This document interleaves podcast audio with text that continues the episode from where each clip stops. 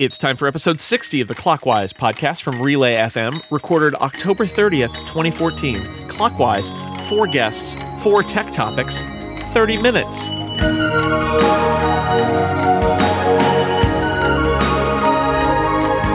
Welcome back to Clockwise, a podcast that's a monster mash, but not a graveyard smash. I am your co host, Jason Snell, and across the country from me, as every week, is my co host, Dan Moren. Hi, Dan. Hi, Jason. Happy Halloween. Trick or treat? I choose trick. Excellent choice. We should explain uh, cl- the way Clockwise works. We, we take about half an hour to talk about four technology topics with two excellent guests every week. Uh, to my left, around the Clockwise circle, is iMore's own Serenity Caldwell. Hello. Hello, Jason. Hello, Glad to former be here. coworker. I know. Hello, former coworker. It's almost like we still work together being on this podcast. Yes, we're on podcast together, and that's very nice indeed. It is. And to my left is our second very special guest, uh, a first timer on Clockwise, Mashable's Christina Warren. Hi, Christina. Hi, guys. Welcome to the show. Thanks for being here. Thank you for having me. All right, since I, I uh, introduced the show today, I will go first with my topic and then we'll move clockwise and discuss four topics. Uh, I just got the Kindle Voyage, the brand new Kindle e reader. And I'm enjoying it. I'm still thinking about how much better it is than than the Kindle Paperwhite, which is sort of the previous top of the line model, and in what ways. But um, I read a lot of books and even some newspapers and things on my Kindle, even though I've got an iPhone and an iPad. And I was curious uh, what uh, your reading habits are and what devices do you use to read uh, ebooks and books and things like that or, or do you not read ebooks and only read books just curious about your reading habits and uh, technology you might use to use them ren what about you Hey, well, okay. So I still love my books, my my paperback Paper books. books. Um, yes, paper books. Imagine those. Um, but I actually kind of prefer reading on digital devices. Uh, in part because a lot of the reading that I get done is usually curled up into some form of ball in like my bed or a chair or something, and having like if I'm reading you know, George R. R. Martin, for example, a 1200 page paperback novel or hardcover is a lot harder to hold at weird angles if you're like, I want to lay down and still read, um, than an iPhone or an iPad is. Um, I would say primarily the stuff, the, the devices I use to read are actually my iPhone 6. Um, which I I think I've talked about this on Clockwise before or on Macworld podcasts where it's like actually i think you talked about it on the incomparable too On The Incomparable, we did there we go. there about it yeah That's right. So um I, I read diagonally, um, which to some people sounds completely wacky, and then other people I say that to, and they're like, "Oh yeah, I totally do the same thing." Where it's like I read a paragraph at a time, um, and my brain makes it function together, uh, which is really awesome if you're trying to speed read um, and get through like class notes really quickly, but really sucky if you're trying to like take in the beautiful grandeur of like all of this like world building, like the new Patrick Rothfuss book, which I just got. Um, so I read on my iPhone because it limits me to like two paragraphs at a time. So it forces me to like slow down a little bit and take take advantage of the scenery. Um, I started reading on the new iPad Air 2 a little bit. I read most of Pat Rothfuss's book on that. And uh, it's now light enough that I, I feel like I can comfortably hold it in one hand and read that. So that's pretty cool. I um I'm still reading mostly paper books. I was reading a bunch of stuff on the Kindle for a while, and I got frustrated because I felt like I didn't always absorb it as well. Because uh, in sort of contrast to Ren's reading style, I jump back and forth. So like I'll be reading a page, and then like my eyes will just go to the previous page as I try to like remember what was said a second ago. And so I find it really hard to do on the Kindle because I have to physically like page through to sort of get my bearings. Um, and I'm also kind of ticked off at Amazon with all their shenanigans with authors and things like that and publishers. So I've I've sort of placed a temporary moratorium on buying ebooks right now. Um, so I've really been doing a lot of reading of paper books, hard copy books from the library, or buying uh, you know more recent hard copy books. I do have a Kindle, but it's I think now two or three generations old. So maybe I'm missing out on the new really great features of the Kindle, but um, you know, as someone whose parents were both librarians, I end up coming back to the printed word quite a bit. So, not I'm, I'm maybe I'm a luddite in that regard. Christina, how about you? Yeah, you're definitely a Luddite in that regard. um, I'll, I'll I'll say it. No, I love, so I live in New York. I live in Brooklyn. And so, as much as I do love physical books and we have tons of them all over the place, I don't have room for them. So, I buy almost every new book, unless it's something that's out of print, um, on uh, Kindle. And I usually use my Kindle Paperwhite. I'm now on my third one. I'm probably going to get a Voyage, but since I've gone through two Paperwhites this year, not because they were bad, because I lost one in a cab and then bought one in June, and so I kind of don't want to like buy another like device like six months later. Um, but I read most everything on, that. Um, and then sometimes I'll also read it on my iPad and on my phone. So it's just kind of a good way to, to pick up and go. Um, for me, my favorite feature is actually X-ray uh, with within the Kindle stuff because I love to search because it's one of those things I'll forget who a character is or I'll forget something that you know references someone. I'm like, wait, who is this person again? And just being able to instantly search and find it in the book is fantastic, especially since I'm usually reading like six or seven things at once and always sort of forgetting where I am and something and, and what's happened right beforehand. Yeah, I'm I'm I'm with Christina on this one. Obviously, I, I even though I am married to a librarian and I do check out some e library books and some paper books from the library, um, I, I do by far most of my reading on the Kindle, and it has made me a more um, uh, voluminous. I don't, I don't know if that's the right way to phrase it. I read a lot more than I used to, which I actually really love because it's so much more convenient to have that Kindle with me. So, um, but then again, I a lot of that was came from my commute, which I don't have anymore, um, because it mm. made it more convenient to carry 40 books around at once because it was just a little Kindle. Uh, anyway, so I'm I'm I'm pretty committed to it, but everybody's got their own little quirks, including diagonal readings of some. Uh, thank you all for for sharing. Ren, what is your topic? Uh, my topic is actually uh, something that came in with the new iPad Air 2, uh, which I've been playing around a lot with this week, which is the Apple Sim. Um, Apple's sort of new doodad that lets you switch between carriers, sort of. Um, on when you're, you know, you decided, oh, I'm I'm traveling to an area where this carrier isn't supported. Maybe I should switch to this carrier. Um, currently, the Apple Sim supports T-Mobile and Sprint, um, and technically AT&T. Uh, but that's a lie because as soon as you choose AT&T, it locks out all the other carriers and forces you to only use it on AT&T. Or as soon as you choose Verizon or T-Mobile, or excuse me, Sprint or T-Mobile, um, AT&T disappears as an option. Um, so really, it's just Sprint and T-Mobile who are on this this bandwagon. Um, and I and of course Verizon is not on it entirely, and Verizon wants you know just separate SIMs.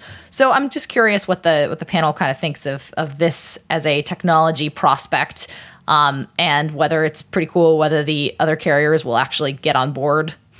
I, I think it seems unlikely in some ways that they'll get on board. I think T-Mobile obviously has a lot to gain by this because they're the smallest uh, of the carriers, and therefore they have a lot of uh, a lot of opportunity in trying to convince people to switch to them. Um, but I think the big carriers are most concerned about people switching away from them, and anything that makes that easier is sort of less attractive. Verizon, in particular, seems to really, really want to keep people locked in, and you know, obviously they have they have a lot to lose if they people start saying, "Oh, I can I can switch back and forth whatever I want to do." Um, technologically, I think it's great just for the same reason that I think you know SIM cards internationally should be a lot easier to use. Your carriers shouldn't be too worried that like you're going to go across the border and use you know a different SIM card when you're in Canada or in Europe. Um, and I think anything that that provides that ability for customers to choose is a huge boon to them. Um, but at the same time, you know, businesses want to make money and they want to retain their customers paying their monthly subscription fees and the like. So anything that makes it easier is kind of crappy by them. So you know, this is sort of the eternal battle between consumers and businesses.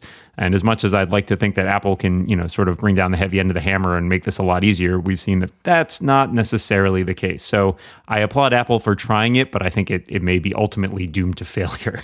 Yeah, I'm basically with you. I, I feel like, uh, Dan, I agree. I, I feel I love the idea of the Apple Sim, and I think that it's a really good technical solution to a problem that's existed for a really long time, and, and that especially is, is relevant. You know, if you go to Canada or you go to Europe, or, you know, if you're in Europe and you go from one country to another and you don't have some sort of roaming deal, it's a really great technical solution. But with just Sprint and T-Mobile supporting it, I don't know if there's really any reason that AT&T and Verizon should want to adopt this. Um, but I think it is actually a, a, great thing for T-Mobile to continue to kind of harp on, especially since they have their their free international data plan, even though the, the service is kind of bad. You know, they've got some of their other things. They're really trying to get people to switch to them and, and try them out. Um, but uh, I, I don't know. I would like to see it work, but I'm not that hopeful that it will. Yeah, I I'm gonna be a little optimistic and say that in the long run, uh, big telephone companies do definitely want to exert control over their customers and potential customers any way they can. But in the long run, uh, doing it through an accident of uh, some technology that allowed there to be a little plastic card in devices to get them on the network. That's going to go away. It, it, it, I just I feel like it is going to go away eventually, and th- this is the part of the process where everybody fights over it, and then eventually everybody just realizes this is not going to work. That that uh, y- you can locking a device until you change it to a different piece of plastic is stupid and that at some point apple is going to say we're not going to even do a sim card anymore. It's just going to be a programmable fake sim and you're not going to be able to lock it and now what are you going to do? I do think we'll get there. I think we'll probably get there pretty soon but uh, these are the first shots of that being fired. Um, i suppose apple shipping the ipad unlocked was maybe the first shot but this is another shot in that war but i, I, I don't think it's going to last very long. I think it's going to be a surprise um, and this is gonna this is an interim step to that point where um, things have cellular cap- capability and don't have uh, that little card at all. And maybe that'll take a few years, but I don't think uh, I don't think it'll take as long as we think. I do think this is going to resolve just because it's. Uh, I just see the march of technology here. It's just gonna. It's it's dumb that that little piece of plastic exists. It's dumb. It's going to have to go away. I'm going to be that guy. I'm going to be that optimistic guy just this time. I'm glad that you're that guy, Jason. Thank you. We're halfway through the show and it's time for our sponsor, our halftime sponsor. Dan, did you know we had a halftime sponsor? Do podcasts have half times? Uh, Clockwise does. That's one of the ways Clockwise is special. And we're going into extra innings then, too. okay. mix my metaphors. This episode of Clockwise is brought to you by Backblaze. Let's face it, your computer's hard drive is on the clock. Whoa, look at that. You should be protecting your data with Backblaze. What is Backblaze? Simply put, it is the online backup solution for your computer's data, all your computer's data, Mo- movies, music, photos, videos, presentations, work documents. It backs it all up by default. And this is why you need Backblaze. Computers crash, hard drives fail, computers get stolen, natural disasters strike. If your house burns down or there's a flood or you're robbed and they steal all your stuff, you're going to lose that uh, time machine drive that you've got at home. It's not enough to just back up at your house. You need safe, secure storage in the cloud for backup. Makes them all available online too, so you can use the iPhone app that comes with Backblaze, or they've got an Android app too to get access to those files. If you forgot to bring a file with you, you can get it via Backblaze on the app even if uh, even if you didn't set it up to be shared on your computer because it's backed up into the cloud and you can get it there. No add-ons, no gimmicks, no additional charges. Go get your free trial with no credit card required at backblaze.com slash clockwise and then it's just $5 a month per computer for unlimited fast online backup. Thank you so much to Backblaze for being the halftime sponsor of Clockwise. And now, Dan, halftime's over. All right, back to work. What is your topic? Well, uh, the big one of the big pieces of news that has been swirling around the last couple of weeks is Apple Pay, and more recently, CurrentC, which is the consortium of uh, mobile payments that is sort of put together by retailers who desperately want to hold on to customer information. Um, and I think even was it yesterday they announced that they are like there had been a security breach that leaked, I think, emails only, um, which really really inspired confidence for a lot of people into this system that is also going to give up all their personal data data. So, my question for the rest of you is Are the retailers simply shooting themselves in the foot by trying to enforce this system rather than a system that people are actually actively using? Christina, what say you?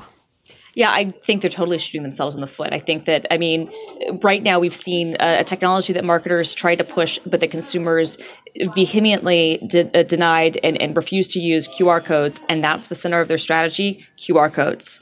That, that, like, no one wants to adopt this technology versus, you know, having something that's built into basically every single phone um, to using tap to pay. Uh, were any of you guys on the CurrentC? Um, the press the release press call, yeah, no, no, or not the, the, the, the, call call yesterday. The call, yeah, yeah. that was so. that was the most awkward call ever. Uh, it was. We're it being was, persecuted.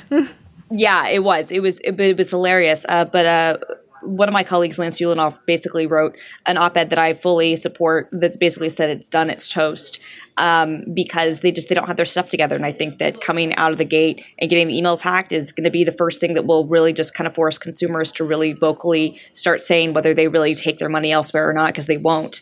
Um, to say you need to support this, and already major um, a, a, retail uh, chain, they're kind of like um, Kmart, I guess, in, in the Midwest, has come out and said that they are breaking ties with uh, the MCX um, and will be accepting Apple Pay. So it, it does sound like a like almost like a a Keystone Cops kind of thing, right? Where like they set this up a couple years ago, they still don't have anything. Now they've been hacked, um, and it, wah, wah. doesn't seem like a harebrained. They should call it sad trombone. It's like, and even one of the CEOs said it's like a spite corporation. It's like it's, it's totally, literally, it's, it's, just like we don't. It doesn't care if it works as long as Visa hurts. Yeah, yeah. It's just that like that is. I mean, oh, you got to laugh because I don't think it's going to go anywhere. It's a disaster. It was a disaster before we found out that they had they, they had been hacked. Um, yeah, it's it's consumer unfriendly. Consumers are not going to rush. Glenn Fleishman wrote a wrote a piece uh, about this um, and has been talking about it uh, about how Starbucks has been um, the one place that has really gotten this right. But that is such a an exception that proves the rule. Like Starbucks has this affinity card and they give you rewards and things like that. And I could see CurrentC being like a it's not an alternative to a credit card. It's like an alternative to your affinity cards and you can pay through it. And if they sell it like that and say, "Look, you're going to get coupons and stuff if you if you hook this up and you become a special member of our club." But you you can't just do that. You need to offer uh, easy ways to pay for people who don't want to do that, and that's Apple Pay. So I think I think CurrentC could be something, but it can't be an alternative to easier ways for people to pay for stuff. That's stupid. And if that's the way they're going, is just to spite Visa and Mastercard, it, you know, it is like Dan said. To quote Dan Moren, wah, wah. yeah. Um, I have been following this story pretty much all week since since I bought something successfully at CVS and then went back the next day and discovered that I couldn't use it because who does that? Um, I'm really looking forward to them crashing and burning. I, you know, any just just from an own like my personal consumer spite here. Um, you you don't take away choice when you want somebody to buy something from you. In fact, technically with cash, it's illegal to to force people to use something that's not cash. Um, so to take away a payment option, they may be in their legal right to do it, um, but it still rubs me entirely the wrong way as a consumer. And that's one of those things where there are enough different options in most people's cities um, that and and rural areas where it's very easy to say, oh, CVS, you're not going to support Apple Pay, you're not going to support the the secure option that I want well, then I'm just going to walk across the street where there's probably a Walgreens. So, I, to explain why I think this is mostly shooting themselves in the foot, this entire thing is is basically centered around customer data. The retailers are afraid that the technology companies will get all the customer information that they use to build loyalty programs and things like that and track stuff. Um, so what's interesting is Jason, when you and I were at the iPhone event in September and we talked to the the Apple rep there, I think they implied that you could the loyalty stuff could sort of be built into the system, and that if you were it detected like all right, you're at Walgreens and you're paying for something, it could automatically like sort of hand over your Walgreens like frequent buyer card or whatever. So what you're saying is you could get that information anyways, and you can do it in an easy and transparent way that people will actually use. But you're not going to let anybody do that because instead you want to rely on your own system, which gets the exact same data. So I think this is really one of the dumbest decisions made by any retailers. And clearly, there is no understanding of technology in any of those, in that entire consortium. So dumb. Yep, it'll be dead. Christina, what's your topic? So speaking of things that are dumb, our favorite. So, uh, you know, there's this uh, pCalc widget controversy. Uh, you know, our friend James Thompson, who makes the fantastic iOS app pCalc, and I should add, as of as of the time we were doing this podcast, it's still being featured in the App Store under Great Apps for iOS 8 yep. for notification center widgets. Apple has contacted him and said you could put a function in a widget, but you can't put a calculation um, because that to me is just the most semantical, ridiculous uh, differentiation I've ever heard in my life. And they're basically going to make him remove this fantastic widget that is available in um, the, the, Today screen, where you can you know do quick calculations. It's actually identical to the way that um, OS 10's um, calculator widget works, and it's super handy and it's a great feature. And they're going to make him get rid of it. And uh, I know we've all kind of written about this and have kind of like cried out about it's I think you said Jason uh, really well on, on, Six Colors. You know, it's 2014 and we're still dealing with these sorts of app store rejections. Uh, you know, WTF? I, I kind of want to get you guys' take. I mean, what the hell, Apple? Yeah, I, I am with you. I, the, the, absurdity of the fact that this is somebody who, and I, I should give full disclosure, this was this week. Uh, PCalc is sponsoring SixColors.com. Great week for it. Rush out and buy that thing before it gets taken down. Um, uh, and I've known James a long time. It, you know, he's embracing new technologies. He's uh, providing, and, and Apple wants this, right? Apple wants developers to embrace this new the new features in its operating system updates. So he does it. He does a good job. He provides a calculator widget, which um, one of the ideas here, by the way, is that Yosemite and, and uh, iOS work better together, iOS 8, uh, and they both have notification center widgets. And Apple provides a calculator widget in the Mac notification center widget, right? Uh, Dan was pointing this out to me yesterday full credit to Dan. It is absurd, right? It's like you can do calculations in the Mac, but not on iOS, even though they're sort of the same metaphor and they look the same, and it's stupid.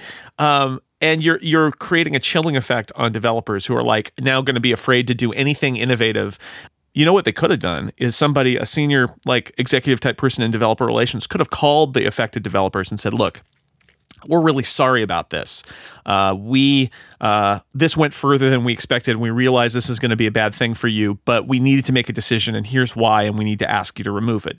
But that's not what he got. He got this impersonal, like you, need you need to remove this because it violates a rule that we just made up, and that's ridiculous. That's no way to handle people who are trying to uh, build great stuff on your platform, and it makes all the other developers feel like, why should I bother? Um, this strikes me as you know the different heads of the company not knowing what's going on.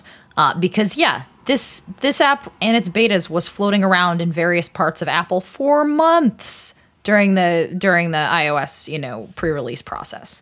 And again, the fact that you have the App Store team featuring it um, shows that there are people paying very close attention to what this is. It's just some random arbitrary, you know, person at a high level saying, "Hey, actually this is too much. And great after you know james has made a lot of money on it hopefully and which has also made apple a lot of money on it being like oh yeah sorry. No we're, we're just going to take away this revenue stream that we've been promoting like heck. Um, and it's it it really rubs me the wrong way and it says to me that like Apple kind of needs to get its cards in order when it comes to the App Store. I mean, we've had a lot of discussions um, all of us on our various platforms about uh, about how like crazy the App Store has become and you know how we get the clones and these kind of decisions and it really sounds like maybe maybe next year Apple should take a step back and be like, "All right, how do we organize the App Store in such a way that we don't keep on punishing our developers and making them hesitant to develop this great software?" Because I I know like as if if I were developing and I spent, you know, months and months and months of my life putting this thing out on the store and everybody loves it and then randomly it's just like, "Oh yeah, sorry. Um am I going to try and innovate again? No, I'm probably going to wait, you know? It's not it's not productive. I, I don't know what everyone's complaining about. This decision is perfectly logical. Numbers are complicated. Apple really wants to simplify. I can't even get through this. I'm sorry. Uh, this, I, it doesn't make it. No, I, I think the, the thing that comes down for me is that this rule, as Jason said, sounds arbitrary and it doesn't make any sense. Like, I can't fathom what is the what is the reason, what is the rationale behind this um, even if you want to get like cynical and be like, oh, well, it's because Apple wants to do its own calculator widget. Well, why didn't they do it then? like they have the code. As far as I understand, the code is almost identical. Like they could just put the oh, the Mac version on iOS. Um, but there, I, it doesn't, it doesn't make any sense. And like, you know, that's the whole point of all these, you know, they're not stopping anybody else from making, say, a weather widget, even though they have a, you know, built-in weather forecast thing in, into, in the notification center. So it just, it just doesn't make any sense. And, and capricious is exactly the right word because it has no logic behind it. To me, it smacks of somebody way up the food chain just being like, oh, no, no, well, that's not what we wanted for that kind of thing. But again, without any sort of underlying reason or rationale, it's it's totally senseless. And I'm really hoping that Apple will either spell out why this is such a terrible thing or reverse their decision and, and let James keep it. Because as as Jason said, James has been, I mean, you know, he was developing stuff back for classic macOS, right? DragThing. Yeah, uh, more than 20 years now. Yeah, so like why would you want to piss off somebody who is who has been working that hard for your platform that long and, and making such great software? So totally senseless. Oh well, thanks for bringing me down there, uh, Christina.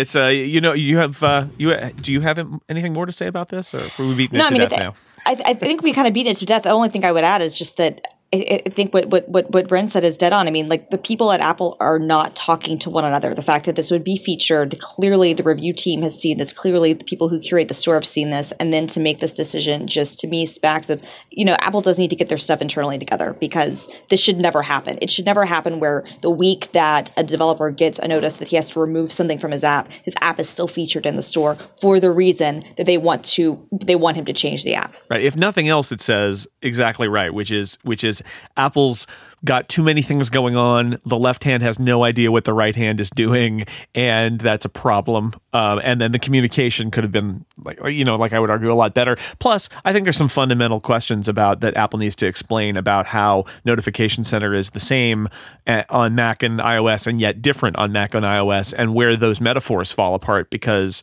um, they obviously somebody decided to put a calculator widget at, at Apple on the Mac and not on the iPhone. Okay, so explain that, and and and if that had been clearer, then uh, pCalc probably would never have even had that. But it wasn't clear, and everybody thought it was awesome. So. Ah, what a mess. What a mess. Clockwise update just after we recorded this episode, several news outlets reported hearing from Apple that they'd reversed the decision on removing pCalc's widgets from the store. I think the larger point we're trying to make about confusion and chilling effects on app developers remains.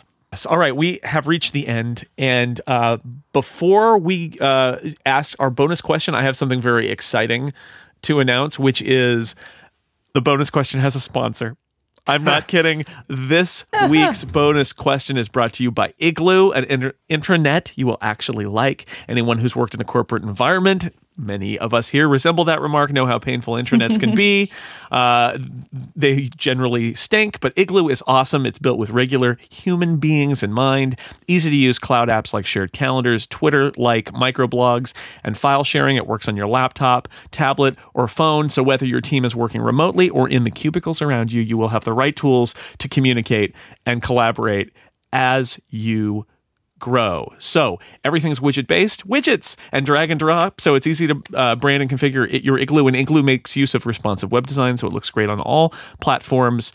And the best thing about it, it's free to use for up to 10 people. Sign up at igloosoftware.com and get started to, today. Thank you so much to Igloo for helping us launch Relay FM and for supporting the bonus question. Show your support by visiting igloosoftware.com com. That was exciting. My bonus question is simple. Uh, as we record this, tomorrow is Halloween. And I was wondering did you have a favorite Halloween costume that you wore as a child? Serenity, what about you? Oh gosh, um, I think it's split. Uh, in that my mother made a lot of my Halloween costumes growing up because she is super talented. Thanks, mom.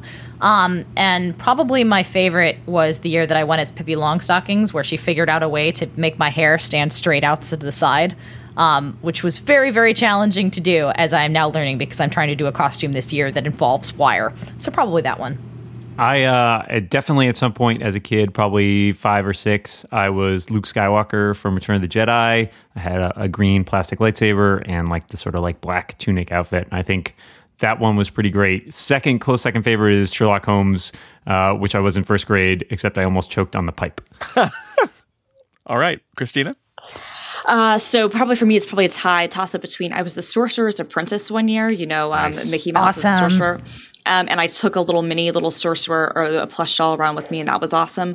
And but the best costume, I have to say this. I'm trying to find a photo. I think I was a four. My mom made me. I wanted to be Raggedy Ann, and my mom made me the most epic Raggedy Ann costume that matched my doll perfectly. And I had this red wig, and it itched. It itched so badly. So all the photos of me, I'm like grimacing and I've got this they've got this look on my face like I want to you know I, I want to kill someone and my mom had worked so hard on the costume and then I you know I, I, all I did was, was scratch my head but that was such a great costume so it's, it's one of those two Wow. And for me, it's Captain Kirk. I'll see your Luke Skywalker and raise you a Captain Kirk out of gold well shirt. Well played, Snell. That brings us to the end of Clockwise. Serenity Caldwell, thank you so much for thank being back you. on at your mm. new place with our us at our new place. Yay. Oh, it's so sad and so great all at the same time. Yeah. And Christina, thanks for taking time out of your schedule to join us for your first appearance. We hope you'll be back. I hope to be back. Thank you so much for having me. And Dan, that wraps it up for us for another week. Okay, well, I'll see you next week then, I guess. Okay, until then, Dan, you need to remember watch what you say. And keep watching the clock. see you next week, everybody. Bye.